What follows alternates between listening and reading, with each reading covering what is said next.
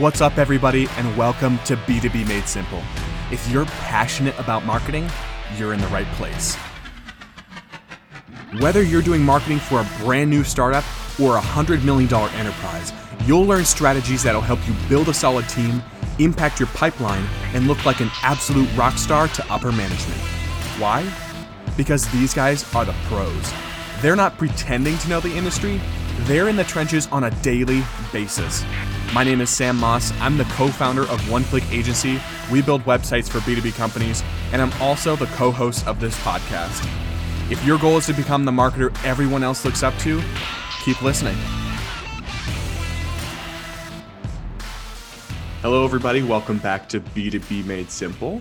Joining me today on the show is Jess Chu, the VP Marketing at Trella Health. Jess, it's great to have you here. Yeah, excited to be here, Sam. Awesome. Uh, to kick things off, I always like to ask a pretty personal question. Um, and that personal question, I hope you get it right because you're from Atlanta. Is mm-hmm. are you a Coke or a Pepsi person? Yeah, it's really not a question because I'm from Atlanta, so we don't even have Pepsi down here. Definitely a Coke person through and through. That's funny. So, have you been in Atlanta for the majority of your life, or are you new to the area? Yep. Nope. Born here, lived after college a couple years in New Jersey, and then came right back. So, big so, Atlanta. Okay, so you got it. You got it right then by saying Coke. So that makes sense. I didn't even really have to ask that question, but I figured I would. yeah, it's a given. I've been to the World of Coke Museum many times. Very cool. Very cool. Um, so tell us about you and what kind of got you into the world of marketing, especially at Trella. Maybe explain maybe the, the size of your team and, and what your love for marketing, where it started. Give us a couple minutes of that. Yeah. So I always wanted to be a journalist. Um, I really love digging into things, sort of uncovering things, writing, sharing people's stories.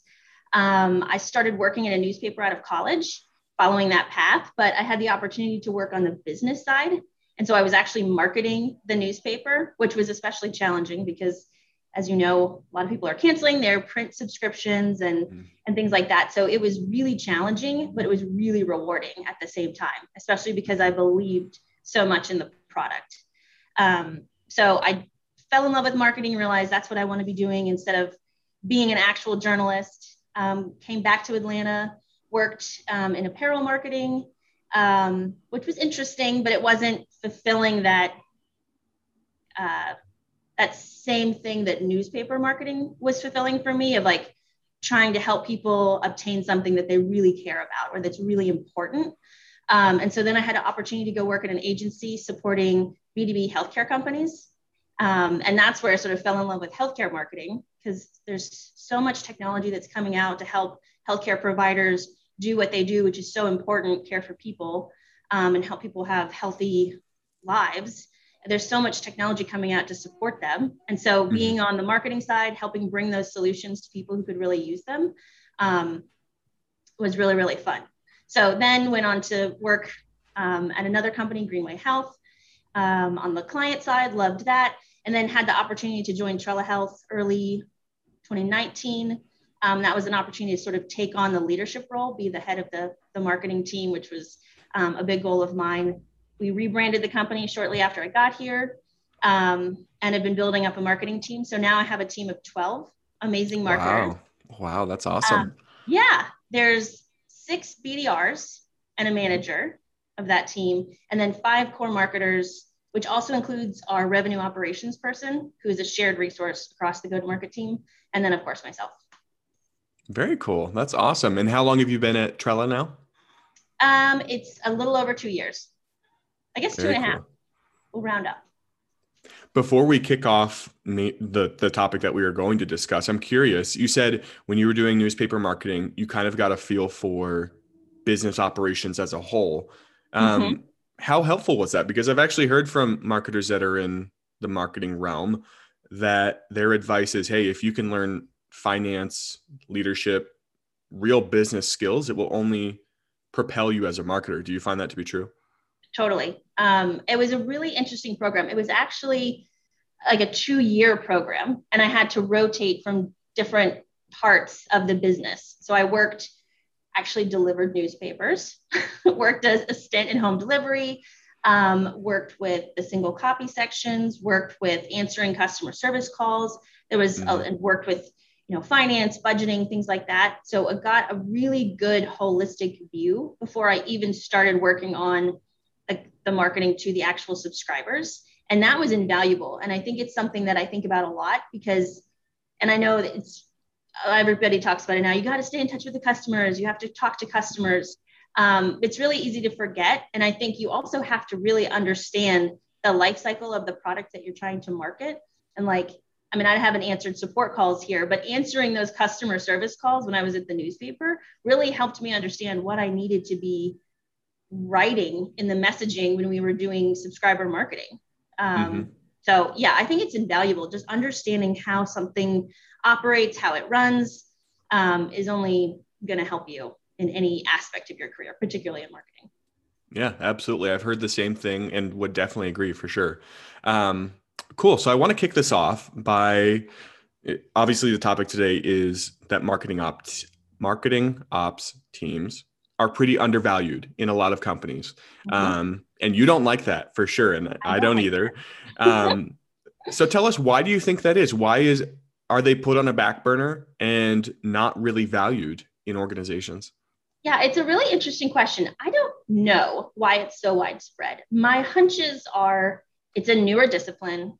Mm-hmm. Um, you know, I feel like I was using one of the first marketing automation softwares when I was actually at the newspaper. So it hasn't been around that long, these different um, types of tools and technologies that we use. And I think that often B2B sellers do such a great job of painting the picture that the software is going to come in and solve all the problems hmm. that people don't realize that you actually need to make sure that you have the right people and processes to make these solutions as powerful as they should be. And so I've seen time and again in my career where people invested in software, but they didn't invest in the people to run the software and they didn't invest in the processes to make those technologies work efficiently and effectively. And so, I mean, I came in at least, there's been at least two instances where I came into a company and had to completely redo the tech stack because it, it just wasn't working. And I just think of all the money that was wasted, but it was, mm-hmm. you know, they just weren't focused on getting it right. Yeah. And when you say you redid the the tech stack, was that shaving away just unnecessary Martech? Or were you kind of shifting a different direction saying, hey, this tool doesn't work, but this one does? Yeah, it was mostly on the marketing automation side. One company I came in and um, they had Marketo, but they had mm-hmm. just, and it had been three different companies that had merged together. Um, they went through a really long, complicated process to make that work, but they just, they didn't have, they did a lot of work initially, but then they didn't have people running the system that knew why certain things were done a certain way or why certain processes were away. I mean, it just, and so by the end, they didn't trust that the emails were getting out to who they needed to get out to. They didn't trust any of the reports. Um, and as a result, I mean, sales really had a lack of confidence in the marketing team because they couldn't really trust what marketing was bringing to the table. And then, you know, when I came here, we had purchased um, Pardot because we'd gotten Salesforce and, you know, Pardot was such a great price. And I personally don't have a problem with Pardot as a solution, but the way that it had been set up was not at all helpful. So I was going to have to either completely reset it up or tear it out and start over. Um, and so I, I, chose to tear it out and start over because at that point it was like, there's nothing here to save, and it'll just take more time to get it um, to get it running back. And then there was also just you know technologies that weren't connected. I mean, the, the tech stack really sings when you have things that can layer on top of each other and complement. Um, and time and again, I found like, well, there's this thing over here that does this very specific thing. And then there's this thing over here that does this very specific thing. And none of them were were working together. Mm-hmm. Um, I kind of like this topic that we're we're starting out on. Um, so, what would you actually say to someone that's that's coming into a new organization? Maybe they're a VP or director of marketing. There's a tech stack there. What are some essentials that they should be looking for in the SaaS world, um, particularly? And what did you have to watch out for and kind of analyze on your end when you joined Trella? Yeah, and do you mean like the specific softwares they should have, or just some of the things? Yeah, or e- yeah, or even genre, I guess, um, of what you should be focusing on and not getting too distracted. Yeah, because I think that was another thing. I mean, Greenway was a much larger organization that I was at previously, so our tech stack was very large, mm-hmm. um, but it also was dictated a lot by the ownership that we had. Yeah. Here, we're a much smaller, nimbler company, so we have a very different type set of needs. Mm-hmm. So a lot of it comes down to two: what kind of team you have what kind of company you are, what growth stage you're in, and that really dictates a lot of what you should have.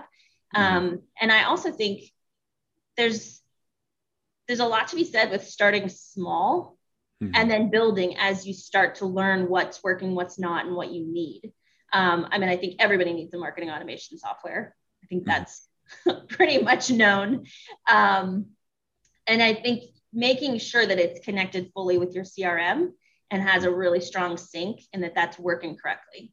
Um, one of the things that I've usually asked when I'm joining an organization is, you know, show me some of your regular reports that you put out. What are the metrics that you're that you're looking at? Um, how regular do you report? Regularly do you report on this? And what are the definitions of these things? And you would be surprised how many times you ask somebody what the definition of something is that they've been reporting on for years that they don't know what it really means. I had one um, one person tell me, "Well, it's just whatever comes out of this one report," and I'm like, "Well, how did you define it in the report?" Um, and so that was really where I started over with trying to figure out how am I going to optimize this this Marketo instance. Was what are the things that we need to be tracking? How do we define those things? And then let's back up and rebuild the system so that it maps to that. And yeah. then also getting a deep understanding of how your CRM is working. Um, and then I think you know, websites are one of the most important things that marketers have, and making sure that the back end of the website is set up really well, it's easy to use, that it's um, not a target for attacks. So I've had mm-hmm.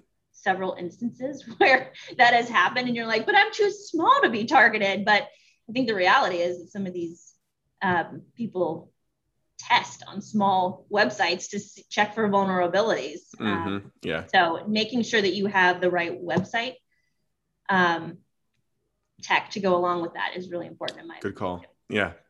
Um, so sure obviously, a lot of opinions on that. for sure, a, a, sound website's a great place to start. Don't get me even going on that. But um, awesome. So obviously, some of these companies they're they're valuing the software. They they drop 200k on a new software and then they don't value the marketing ops team when the issue they think is going to be solved by the software. So mm-hmm. why should we make sure we under we aren't undervalued under wow i can't even talk today. Maybe i had something cold. Sometimes that happens.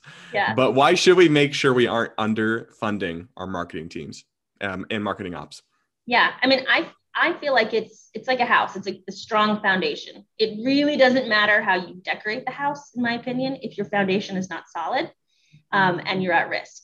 So for me, your marketing operations is what everything sits on top of, and it's also how you get things out the door, which is a marketer is one of the most important things we can do is publish things, is get things out into the market, and that is only possible through strong marketing operations. Um, and then to me, if you aren't investing in your marketing ops infrastructure, then you typically don't know what's working and what's not working. And without that, I really don't understand how most marketers are trying to figure out where to go next. You're sort of, you know, operating blind. And I know that there's been a lot of buzz lately about, you know, you can't measure everything. And I'm not saying that because I fully agree. You cannot measure everything. There's a lot of things that can't be attributed, but you have to measure the things that you can so that you have a baseline to start from. So when it comes to underfunding, right?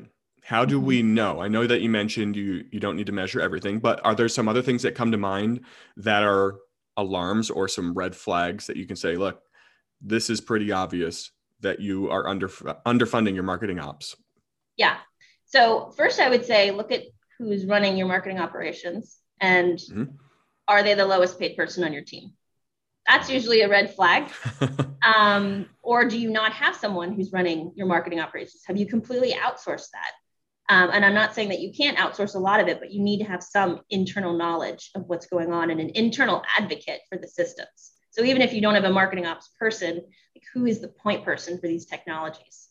Um, have they had proper training? Do you give them the resources that they need? So I think one is is really making sure that you have the right people in place to make your solutions work properly and that you're investing in them and not setting them up for failure. I think that's the, the first thing. Um, and then, two, if you're getting reports or you're looking at metrics and you can't trust them or you don't feel confident when you're sharing them with other people, then you probably have something going on. And if you're not able to, um, to consistently execute, to consistently send out emails or, or put out things, um, then you're probably underinvesting. You mentioned before that you kind of feel this out in the interview process when you're joining a new company.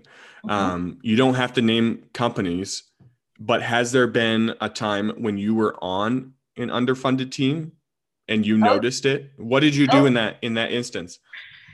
Yeah, I mean, it was really eye opening, and in fact, in it, it's why I mentioned the salary piece because in one of my first, you know, budget meetings when we were looking at at staffing, I realized everyone on my team is significantly underpaid. This is when I was running a marketing ops team specifically. Um, and they also didn't have a background in what they were doing. And none of them had been through any formal training on the products that they were using. It was just sort of like, oh, we're do this, here's a step-by-step guide, but they didn't understand the fundamentals of what they were trying to do and why they were doing it. And so that was um, that was eye opening. So the first thing that I did was make sure that they all had proper training because it's mm-hmm. not that you have to have years and years and years of experience in what you're doing, but you need to make sure that you understand the why behind what you're doing. And so instead of giving someone simply a process doc, investing in them, sending them to, you know, proper training, having them work with experts so that they can then come back and reassess what they've been doing and do it from the right perspective. Mm-hmm. Um, so that's typically the first thing that I've done. And two is, you know, making sure that we have what we need. And before every board meeting, I always look at my, you know, look at my budget, look at my tech stack, and say, is there something that I need to be um, adding to the list to be more effective, to grow faster, to be more efficient? Um, and I make sure that I mention that whenever I have the opportunity. Yeah, there you go. Um, so if someone were to ask you, what does it look like to invest in your marketing team's infrastructure?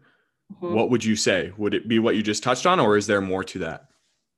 No, I think it's a lot of what I just said, and I would I would just reinforce that you have to have the right people and processes and technology to have the right infrastructure. And I really believe that it's in that order: it's people, it's process, and then it's the technology that makes that mm-hmm. really efficient.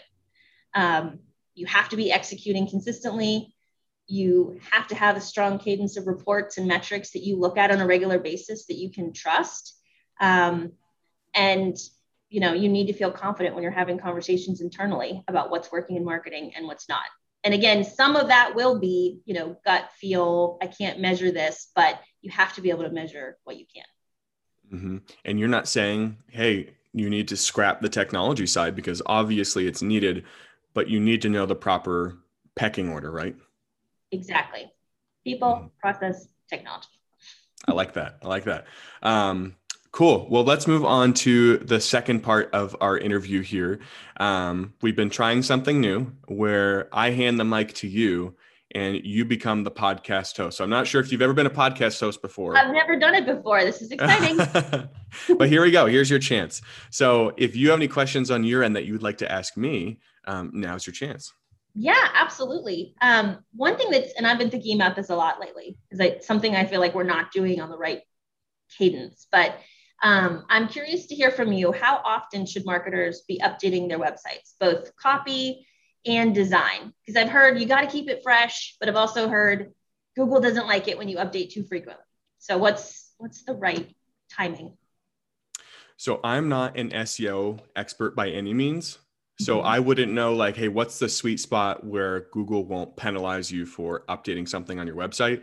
Because mm-hmm. I've heard both like, oh, you should be updating and oh, you shouldn't. So when it comes to that sweet spot, I'm not 100% sure. But I will tell you, as your ICP is changing, as your customer personas are changing, as your TAM is expanding, all of those reasons and all of those instances are when you should be updating, especially the messaging on your website.